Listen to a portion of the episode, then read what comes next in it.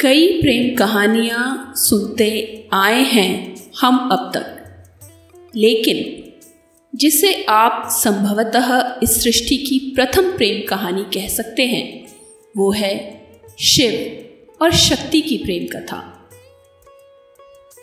प्रेम, समर्पण, विरह, पीड़ा, तपस्या, परीक्षा, प्रतिज्ञा जैसे जाने कितने भावों को समेटे, शिव और शक्ति की एक दूसरे में समाहित होकर अर्धनारीश्वर स्वरूप तक पहुँचने की इस यात्रा ने सृष्टि के हर प्राणी के लिए प्रेम का सबसे महानतम, सबसे पवित्र और आदर्श रूप प्रस्तुत किया।